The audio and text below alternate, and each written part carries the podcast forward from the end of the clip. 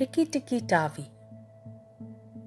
Once upon a time, long, long, long ago, there lived a mongoose whose name was Rikki Tikki Tavi. His nose was pink, his eyes were sharp, his tail was like a brush, and his cry was loud. Rikki tick, ticky, ticky, one day, a flood swept Rikki Tikki out of his burrow and washed him into a little ditch where he fainted.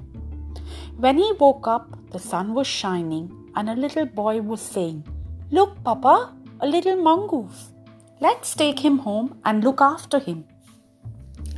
Rikki Tikki was carried into a big house. The little boy, Teddy, wrapped him in cotton wool and he felt warm and cold at once and sneezed. Ah, choo! Teddy gave Rikki Tikki a piece of meat which he ate hungrily. Feeling better, he ran around the table. Then Rikki Tikki climbed onto Teddy's shoulder. Teddy took Rikki Tikki to the sunny veranda where he dried his fur and thought about his new home. Run and find out, his parents had always told him, and that's exactly what Rikki Tikki did. He ran and found the bathtub and nearly drowned. He found a bottle of ink and got an inky nose. He ran into Teddy's bed, and when Teddy's parents came in to say good night, they found Rikki Tikki on the pillow. What if he bites Teddy? Mother said. He won't, said Father. He'll guard Teddy with his life. Now, if a snake, hush! Because Mother refused to even listen to another word about snakes. In the morning, Rikki Tikki went out into the garden to go where his twitchy little nose led him. It was a huge garden.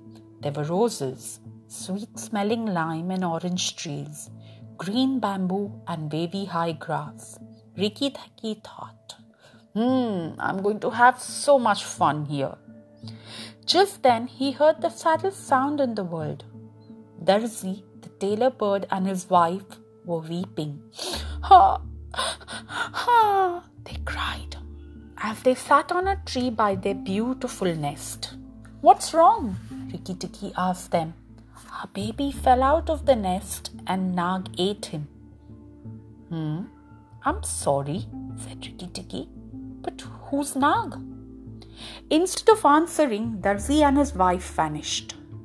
From the grass below the thorn bush where the nest was came a low sound that made Rikki Tikki jump. Shh. Out of the grass, inch by slimy inch, came a long, thick cobra. He lifted himself up and swayed above Rikki Tikki, his cold eyes black and deadly. Who is Nag? He hissed. I am. Look and be scared. For a second, Rikki Tikki's heart sank, but only for a second. His mother had fed him dead cobras. He was a mongoose. He knew he would give he would grow up and kill cobras himself. Nag knew that too, and though he did not show it, he was afraid. Very grand, said Rikki Tikki boldly. If you are so brave, why eat little birds? Why not? said Nag calmly. You eat eggs, do you not? Watch out! shrieked Darzi suddenly. Behind you! Rikki Tikki jumped. With an angry hiss, a huge snake's head whizzed under him. It was Nagina, Nag's wife. While he had been talking to Nag, she had crept up from behind. Rikki Tikki leapt on Nagina and bit her, but not hard enough. She slithered away bleeding. Nag too disappeared. Rikki Tikki's eyes were red. He was angry and excited. But now he had to get serious. He had to look out. A tiny voice snapped.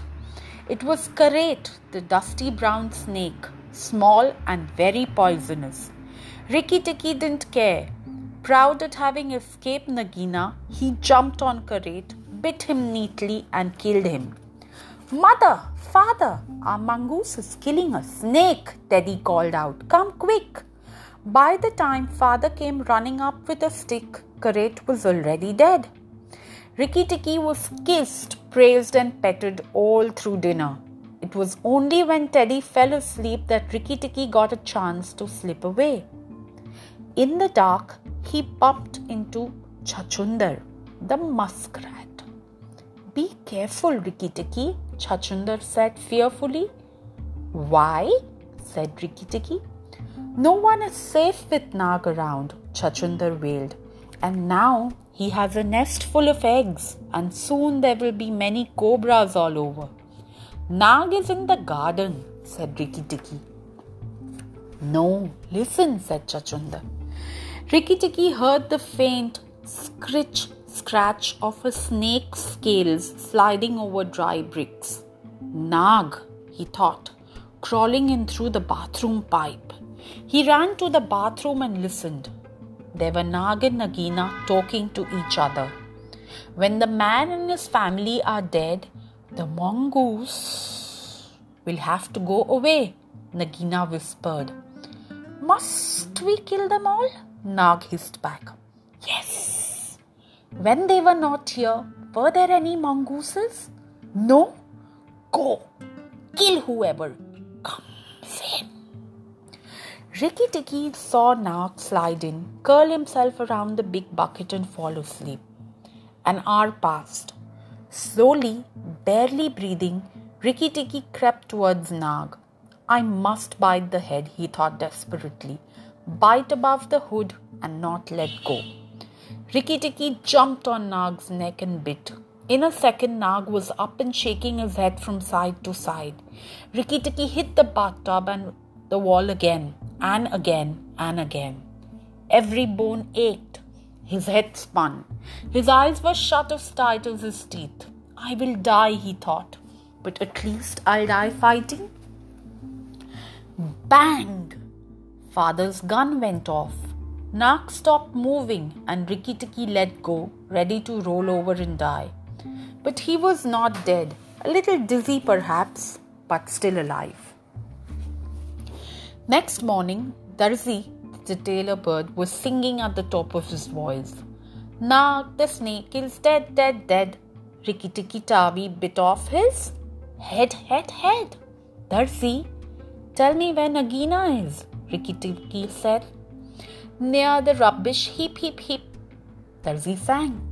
Tonight we can all sleep, sleep, sleep.